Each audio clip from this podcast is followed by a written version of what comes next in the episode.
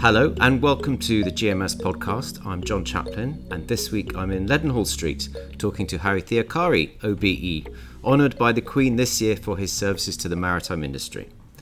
Harry also sits on the Institute of Maritime Law Advisory Board at Southampton University and is the chair of Maritime London. He has been named by one shipping newspaper as the most influential shipping lawyer in the world and was named as Lawyer of the Year in 2021 by Best Lawyers but perhaps he's best known as the global head of transport at the law firm Norton Rose Fulbright, where for many years he led a large team focusing on ship finance for new buildings and second hand vessels, advising hedge funds and private equity, and was involved in the restructuring of several listed shipping companies. Harry, a very warm welcome to the podcast and thanks for making time for us. My pleasure, John. So, maybe we can start in your long and illustrious career with your time in New York. Um, a place I think you said was nice to visit but not to live. Uh, what were you doing there, and do you think New York is still the preeminent market for ship mm. finance? Well, John, I didn't actually ever live in New York. I couldn't quite bring myself to do that. I'm, I'm although I was born in Cyprus, uh, I've always been a Londoner, and uh, the United Kingdom is very much my home. But look, I, I always believed that the U.S. capital markets and the U.S. bond markets would be fundamentally important for the financing of our business. And you know, the firm the firm took a very firm view that we needed a New York presence. We were in expansion mode. Uh, I mean, just to give you an idea, uh, when I when I first took over the running of the shipping group at uh, Norton Rose Botterell and Roche, as it was in 1994, uh, we had about 40 people in total doing uh, uh, what I would describe as transport related work. So that was shipping, aviation, and rail. When I retired, we had over 470 people doing this out of something like 56 offices around the world. So the firm grew hugely. So New York was an obvious uh, choice for us.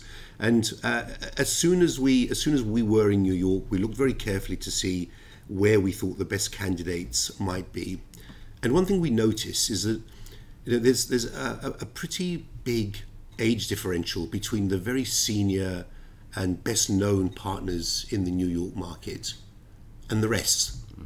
And uh, we were really looking for something new and something fresh. So uh, we, we, we, we took on uh, a chap called Brian Devine who joined us, uh, and he's done a fantastic job since that time. Um, we, we grew the team into a, a two partner team. Uh, we expanded very, very quickly and we were very, very successful. By 2017, we were voted Lloyd's List America's Team of the Year, which in three years isn't bad going. So we had a very, very successful start. But then there were a few health issues uh, amongst uh, one of the partners that came in to join us. Uh, unfortunately, in 2000 and end of 2008, 2019, he just couldn't carry on anymore. So we we had to scale back a little bit, and we were just going into sort of overdrive mode to start growing the team once again, and then the pandemic hit. Sure. So um, it's very exciting time. You know, I this is something that I wanted to do before I retired at the end of 2020. I wanted to get out to New York again. I was doing on average four or five trips a year and spending two weeks at a time out there, right. which is more than sufficient to see uh, clients and, and you know friends and acquaintances. So, in my capacity as um, as a consultant to the firm, I do expect to be spending quite a lot of time next year, particularly in New York, uh, growing the team again and trying to get back to where we were before moving on once more. And do you think that New York still holds the, um, you know, the top spot, as it were, for ship finance? Look, I think the world has changed quite quite dramatically, John and I know that you know this is something that you want to to uh, focus on in a little in a little while. But look, the, the, issue is this: if back in in 2007, which was the last year before the financial crisis hit, the banks and financial institutions were lending somewhere in the region of of 140 billion dollars of new money every year to the shipping and offshore industries, and most of those banks and financial institutions were right here in my backyard so you know, it was it was uh, you know a, a, relatively easy sort of focus for me. London was very much the centre of the shipping finance world. Yeah. Now you know shipping as well as I do. Um, how many UK banks are actually left now in the shipping finance arena, I'm very sad to tell you exactly none. The Royal Bank of Scotland have sold off their shipping portfolio.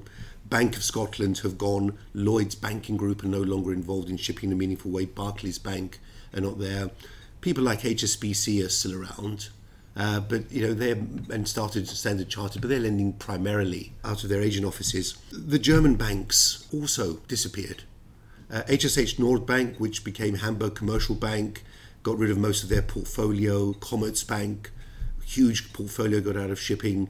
Uh, NordLB, these were all banks and finance institutions that were you know in Europe on our back door that have all gone. You know the good news is that the Dutch banks are still there and the French banks are still very active, but the truth is, do they need English law? Well, if they're lending to Dutch owners and to French owners, I'm not sure that's that's the case anymore. Mm. But look, the good news is they still have a presence in the City of London, and they're still very active, and we're very grateful for that. Uh, the U.S. banks are still there. Citibank is still very active, of course, and I'm sure there are many others that I haven't mentioned. But um, you know, the fact of the matter is, banks and finance institutions are not what they used to be in the market. Right. So you know, the view that I always took is that we had to start looking to the capital markets. We were working hard to get uh, the UK capital markets uh, kicked off. When I say UK, I obviously mean the City of London, um, with the with the uh, London Stock Exchange and the AIM market. But New York was very much in the lead at that time. Yes. Um, you know, New York was was was moving towards its heyday. Uh, I mean, I remember by 2014, which I think was the biggest uh, year for the New York capital markets, over 8.1 billion US dollars was made available to shipping. Right. Um, I, I, in 2012, I remember getting terribly excited about the bond market because they went from about uh, just over 5.8 billion in in 2009 to the shipping industry to over 20 billion by 2012. Mm. So there were some very exciting things going on in, in New York, but um, look, you know, the fact of the matter is there is not enough money available to the shipping industry right now from historical sources to finance where we need to be going, John. Sure.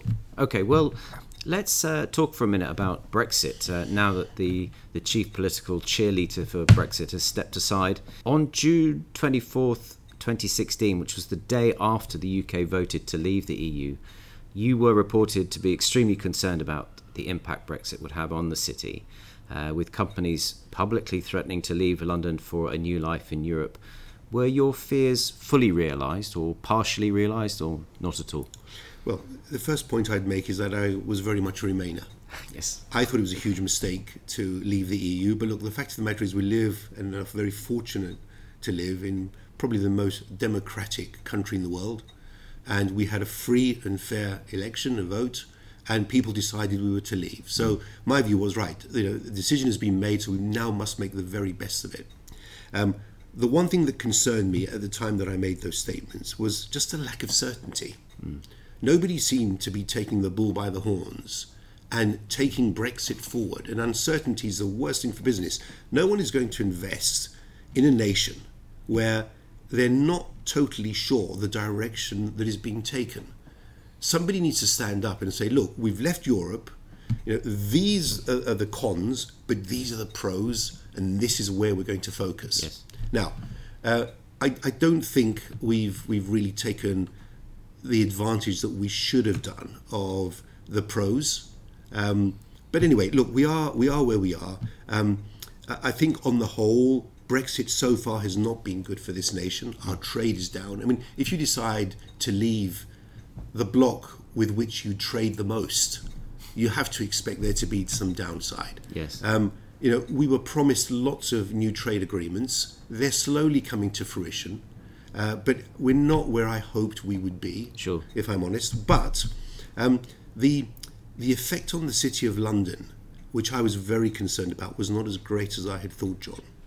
Um, at that time, Maritime London and to a lesser extent Maritime UK were working closely with the big accountancy firms, PwC and EY, to try and, and get to grips with where the danger points were for us uh, and how we might be impacted, particularly in financial services. Mm. And our big concern were, were the numbers that were being thrown out by the accountants. We were talking of somewhere between 75,000 and 80,000 jobs disappearing.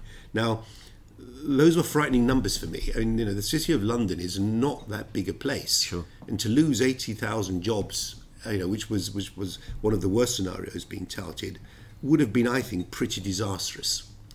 Um, a lot of that was down to the concerns about passporting rights for financial institutions. But anyway, look, the very good news is um, I recently had the opportunity to spend time with uh, the new Lord Mayor of the City of London, Vincent Keaveney, who's uh, an ex colleague of mine, in fact, at Norton Rose Fulbright. And you know, the city's numbers show that we've lost about 7,500 jobs. Now, that's not a good thing, but it's nowhere near as bad as I, I was concerned. Sure. Um, but look, I, I think I think the, the economic situation in the EU isn't helping them take away business from the United Kingdom.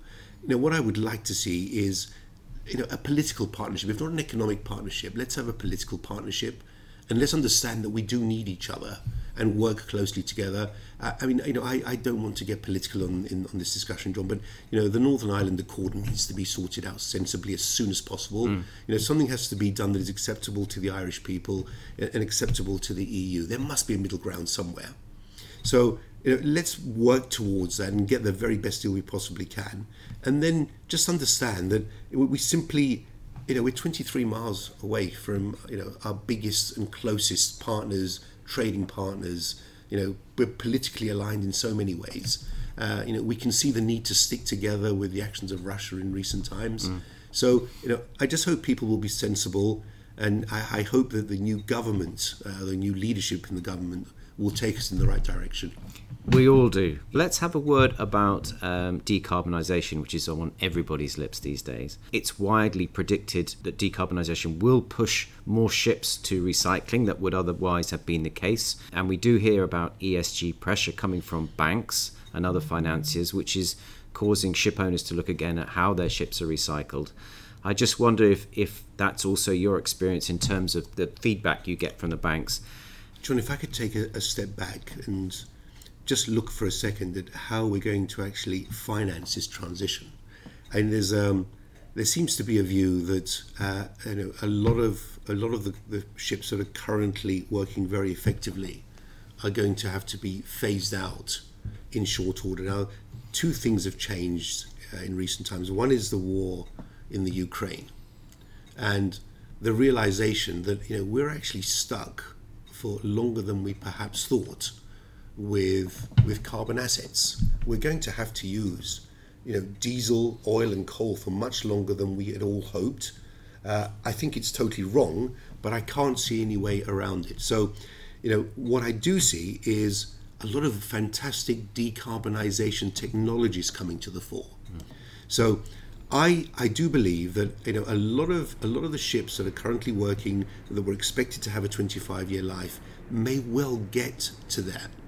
So I, I'm not sure we'll see as much scrapping as perhaps people fear, simply because right now we don't have a true idea as to the drivetrains we're going to be using or the fuels that we're going to be using. Now, if you'll excuse me for just going on to the, my, my next my next point, which is this: how are we going to finance this transition? Um, you and I were having a very interesting conversation earlier on uh, about the research that's been done by um, the University Maritime Advisory Service. Now, what they're basically saying is that if we just decarbonize to IMO standards, which is just 50% of what they were in 2008 by 2050, that'll cost 1.1 trillion US dollars. Extraordinary.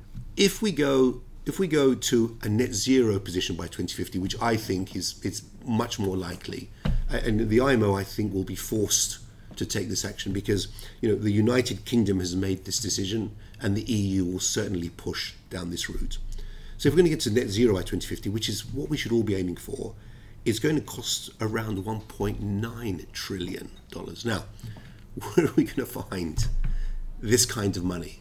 Um, you know, I'm just not sure that without some kind of government support, you're going to be able to find the money. We were we were speaking earlier about the, the reduction in the amount of money available to the shipping and offshore industry. So banks, 2007, 140 billion per annum going into the industry. Today, you know, we're looking at a, a sort of 80 to 90 billion shortfall on that. Mm. So that's a huge amount of money not going in. Um, bond markets, 20 billion in 2012. 1 billion 2016 and we're hovering somewhere between there and 6 billion now. That's fallen as well. Um, you've seen yourself the, the capital markets just haven't been supporting shipping in the way they were before. We had a very successful float here that my firm did for Taylor Maritime last year. Um, you know that shows what can be done but again we're not looking at huge numbers no. uh, I mean in the US I think there's only been one listing in recent times and that was Zim yeah so the capital markets aren't there. Um, the Chinese are there. They've got plenty of money. Um, they've made promises to the Greek shipping community, the Italian shipping community, the Turkish shipping community.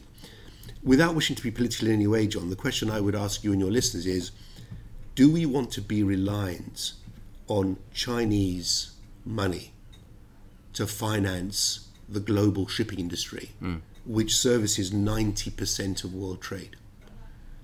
we've seen what can happen with Russia. Uh, what, playing devil's advocate, if there was an issue with Taiwan, what would happen there? Sure. So I'm just throwing that out there for people to consider. Well, sure. I mean, there was a time a few years ago when uh, shipping required capital and formed a relationship with private equity, and, and you were very much involved putting owners and money together in that time. And I'm going back about eight years now, but in 2014 you talked about how much private equity was then ingrained into shipping. I mean, looking back now, would you say PE was a was a good thing for shipping, or do you feel that exit periods, the short-term exit periods, didn't really fit with the shipping cycle or how mm. shipping makes returns? Well, private equity has been an interesting experience. When when bank lending started to uh, reduce quite dramatically, uh, I think the the PE houses, particularly from the US, saw an opportunity here. I think the view was, look, there's a the world recession is going to come. Shipping will be in a dire situation. We can pick up assets cheaply and we'll sell them relatively quickly and make some money. Uh, the early vulture funds that came into the market in the in between say 2008 and 2012 were very unsuccessful, um, and that was primarily because shipping had had a heyday from about 2002 to the banking crisis that we had in 2008.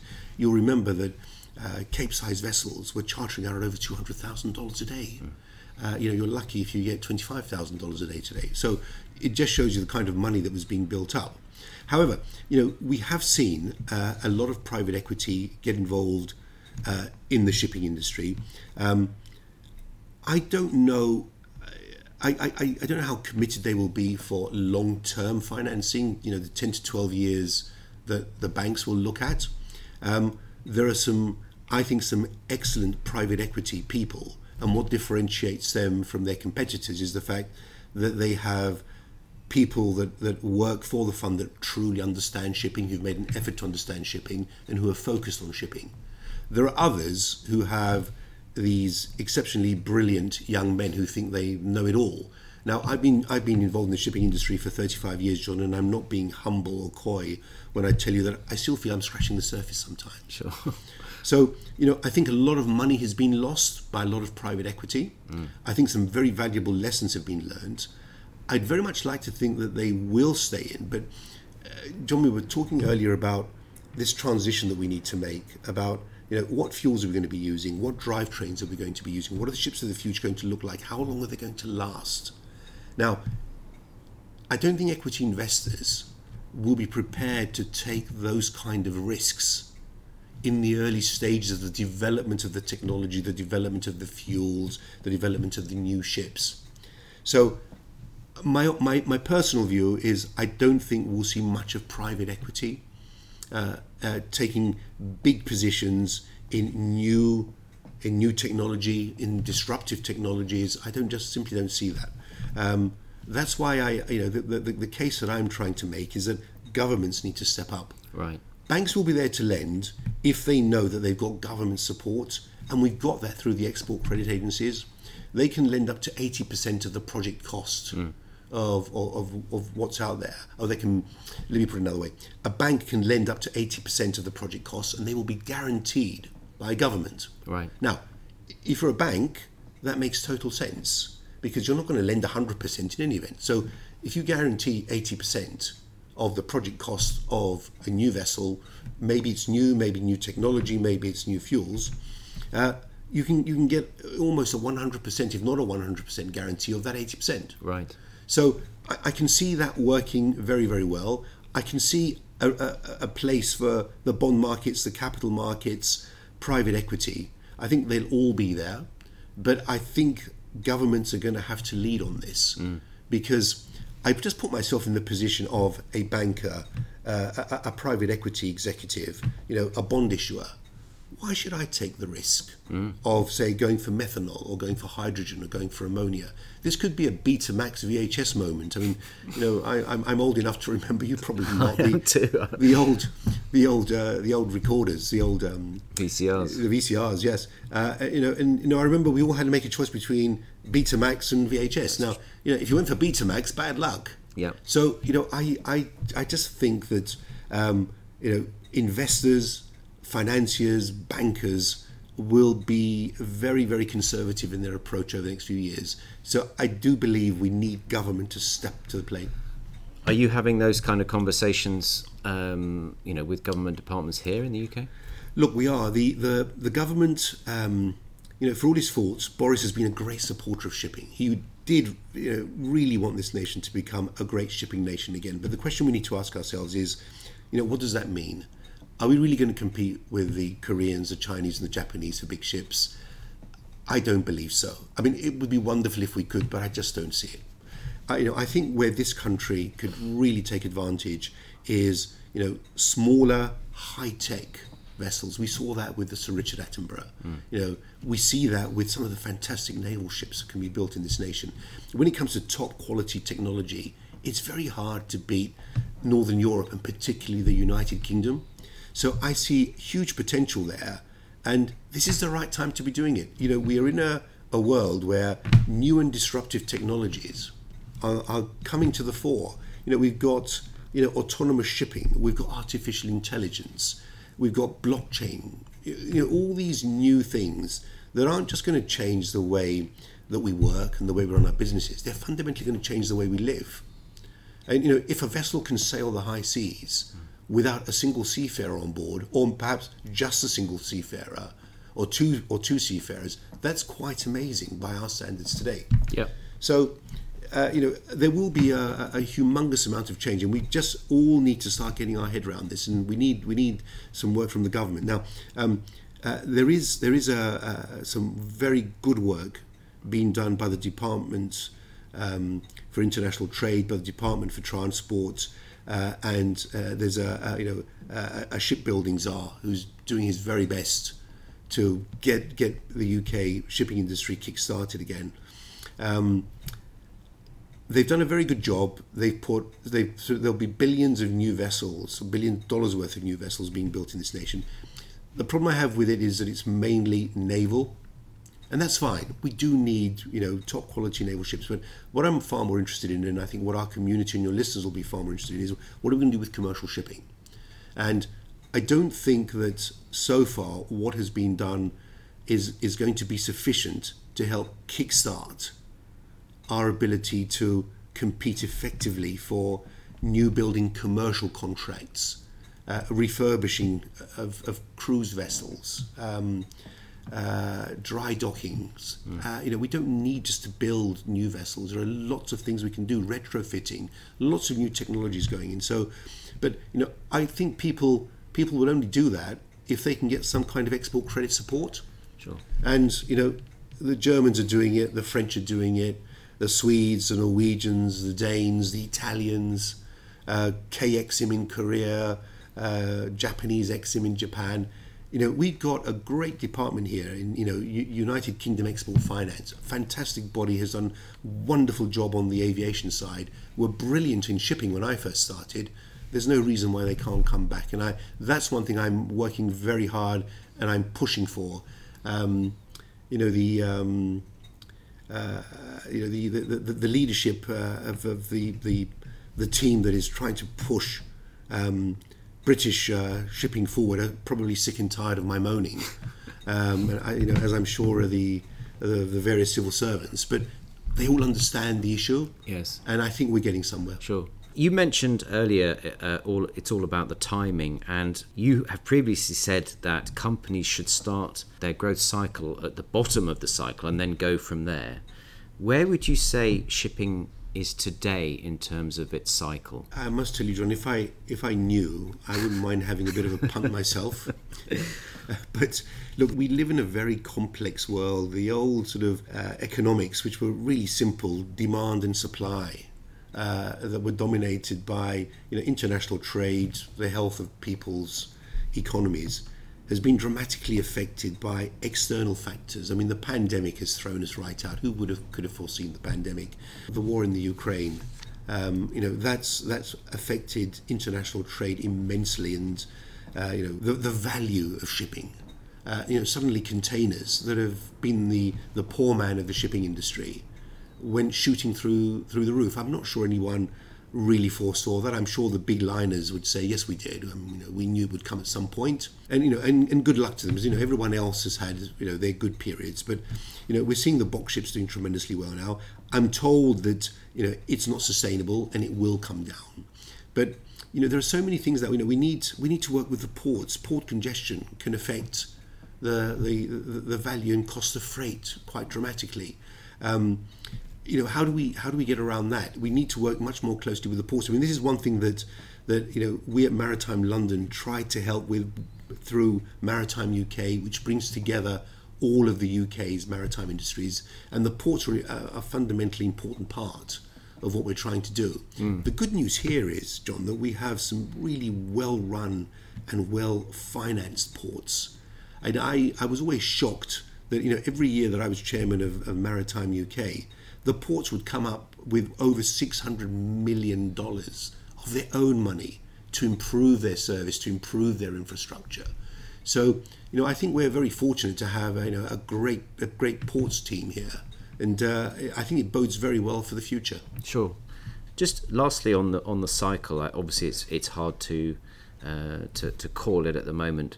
But I think the point you were making was that the time to invest is when you know shipping is at a low point, whereas there don't seem to be any shipping sectors mm. that are at the low point possible exception of the VLCC market. And then, of course, you've got this, uh, in, you know, estate agents talk about location, location, location. And one Greek ship owner said famously during Posidonia that it's actually disruption, disruption, disruption. So, do you think that that, I mean, it's slightly tongue in cheek, but is it, a, is it a fair comment in light of the fact that the supply chain crisis has, has lifted rates in certain sectors, and also obviously the war in Ukraine is having an impact. I suppose the two questions are wrapped up there. The first one is Is this a good time for people to put money in shipping, or should they wait? And secondly, to what extent are the good times in shipping now a result of, disruption? Well, I think if I may start with the with the with the uh, the latter question, I think the good times in shipping now are as a result of disruption. I had some very interesting conversations during Posidonia, and the Greek shipping community are tremendously astute. You know, they always fare tremendously well through through the good, the bad, and the ugly markets. Um, you know, it's just a historical trait. You know, I, I, I wish I had that. You know, I'm of Greek origin, but I'm afraid I, I don't have that kind of commercial nous. Um, so, you know, I think a lot of what's happening um, is down to disruption. I mean, if you if you look back to the great tanker owners of the 1950s and 60s, um, you know, Aristotle Onassis, for example, um, who would have foreseen the closing of the Suez Canal? Mm. If the Suez Canal hadn't closed, you know, Aristotle Onassis could have been one of the world's biggest bankrupts. And then you look at all the golden Greeks of that, that, that era, you know, a lot of that was through disruption. We're seeing a big change in, in, in shipping, John, because, you know, you know, banks and financial institutions uh, are now much more interested um, in, you know, the environment, social, and governance. ESG is very much something that's important to them. So, you know, the old days of the swashbuckling ship owner, uh, I don't think are there in the same way they were. I think there are always opportunities for clever people with good ideas. But, you know, I see shipping becoming much more corporate. Uh, I, I don't. I think the day of the, uh, as I say, the, the you know the, the, the single ship owner or the, the company that's driven by you know a single person is viable anymore. Uh, particularly if they need uh, some kind of finance, whether it's capital markets, whether it's bond markets, uh, you know, whether it's banks, financial institutions. Um, they need they need uh, to show that they're running their companies properly and in accordance with certain minimum standards uh, that are, are fundamentally important to banks today. I mean, you look at the banks that, you know who have signed up to the Poseidon Principles. Mm. Uh, they didn't need to do that, but they have decided that they want to see decarbonising of the shipping fleets and their portfolios in particular. Um, you know, I'm not a I'm not the biggest fan of the Poseidon principles. I think there are other ways it could be done, but you know, it's it's a great way to focus people's minds. And I think, you know, if you look at all the all the big uh, shipping entities around the world, uh, you know, they're much more corporatized than they were. And even if they're not, they have to think like corporates and act like corporates. And I think they have to be, you know, a lot more transparent than perhaps some of them would like to be. Mm. Uh, you know, I'm sure there are many Greek ship owners who who really don't like the way things are going, but you know, I'm afraid that's going to be the way of the world going forward. Lastly, on uh, the topic of Maritime London, you are currently the chairman. Um, Maritime London, for anyone who doesn't know, is an industry led body promoting maritime professional services all across the UK. Um, and I'm glad to say GMS is a member of that organisation. Um, how did you come to get involved with uh, Maritime London, and um, why does London need a sort of umbrella organisation to promote it? Well, my um, my connection to Maritime London goes back to the previous CEO, Doug Barrow. Right. Uh, Doug and I became quite quite close personal friends, and he was very keen to have uh, a lawyer on the board. I'm not sure why, but um, uh, he, he very kindly invited me to join the board. And you know, look, I quickly realised that you know there are lots and lots of financial centres around the world who certainly since you know in, since 2005 onwards, when I started taking an interest in maritime London, are very keen to take away um, the United Kingdom's mantle as one of the, if not the major uh, centre for uh, business, for maritime business professionals. You know, we have the best shipping law firms in the world. You know, something I'm very proud of. And you know, it's not a statement that I just make blithely. If you look at all the uh, all the directories that rank shipping firms around the world. It's it's it's the United Kingdom and the City of London that come out top every time. We have some of the best maritime accountants here. Uh, they do a phenomenal job. We have Lloyd's of London here. Um, you know, they underwrite most of, of, of the of the world's maritime insurance. Um, you know, we do have the London Stock Exchange here as well, so we have the availability of capital markets, which is extremely important. Um, you know, we have one thing we mustn't overlook is we have some of the best um, uh, uh, universities in the world that teach maritime law, uh, maritime technical expertise. The University of Strathclyde, Newcastle, uh, Plymouth, Portsmouth, Liverpool. I mean, I could go on. You know, we are tremendously strong, and I just think we felt we needed to sort of bring you know everybody much closer together to ensure that we do what these other centres are doing, uh, which is supporting each other with a view to knocking us off our perch, to mm. be blunt about it. and look, look, the fact of the matter is that you know we're very fortunate in that London has a great trading history. I think the city of London probably still remains, you know, the centre of the maritime business professional world. Uh, a lot of people come here because they know they're going to get the best professional services that are available on a global basis. Yes. The United Kingdom is a wonderful place to live. It's a great place to bring up your children. It's a truly democratic nation where you feel safe on the streets. Yes. Um, you know, if you've got lots of money, that's very important to you. And if you can add to that the fact that you can get a good lawyer, a good accountant uh, to, to go with that, you've got great brokers. Um, you know, we've got the best, best and biggest shipping brokers in the world here. Uh, you've got Lloyd's of London on your doorstep that's not bad. So we had a lot of advantages, John, uh, and we just need to make sure we hold on to those. because some very very fine uh, you know maritime centres have realised that you know if you can if you can win that crown, if you can you know get the best maritime business professionals to come and be in your jurisdiction, and my firm has had lots of invitations from some very interesting places. Um, uh, you will attract ship owners. Ship owners will go to where the business is. But as I say, you know, for us, it's a combination of not just having you know great maritime professionals here in in the United Kingdom and the city in particular, but you know we mustn't lose sight of the fact that this is a democratic nation, where you know you've got lots of money, you can buy a beautiful home and live here safely with your family, uh, with great education, and I think that just makes it really worthwhile. And the reason I, I, feel so passionately about it is that's exactly where I, I'm from. You know, I, you know, my little island of Cyprus was invaded in 1974. My father lost everything, and he chose the United Kingdom for these reasons. So, you know, you know, these aren't things that I, I've just sort of come to uh, to to understand myself. You know, my father said we are going to England, we're going to London because, and these were the reasons he gave me. Well, you're doing a fantastic job, all of you and the team. Long may it continue. And thanks very much for talking to us today, Harry. I really appreciate it. Thank you, John. And thank you for downloading and listening to this GMS podcast. We'll be back next week with a market update.